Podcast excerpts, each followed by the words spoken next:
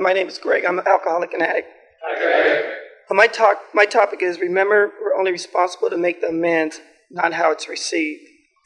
It's not our job to think when we make amends that it will be okay. Our job is to show our sorrow, to show the man or woman whom we are making amends to that we will not repeat the same behavior and that we are not and we are sincere. A lot of times when we do make amends, it is if it's not received the way we want it to be received, is because we have hurt them so bad they not yet have it in their heart to forgive us, and that's their right. They are judging us based on our history.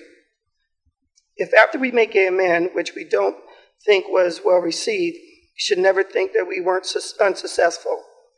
The measure of a good amend is how much effort we put into it.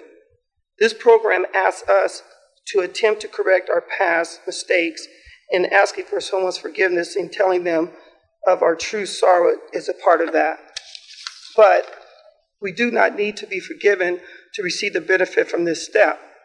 Let me give you an example of a man that went really well.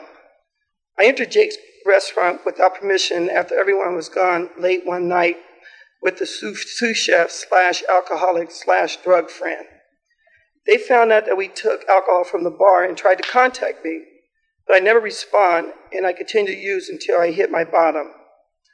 Later, after I had been clean and sober for about two years, I was riding my bike downtown and I ran into a past manager that worked for Jake's at the time of my late night visit. I decided to use this as an opportunity to make my amend and told him what I had done.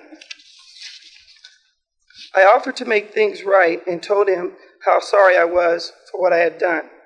Now, here's the good part.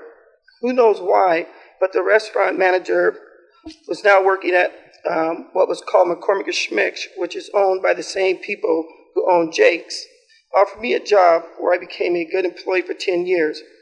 And to top it off, the owners sent me a gift certificate to encourage my continuous sobriety. Now, let me ask you a question.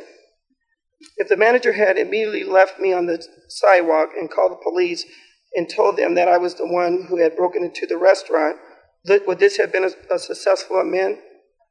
I think the answer lies in the fact that we don't have any control over how the amend is received, only how it is given. But I prefer to have them go like this one did. Thanks.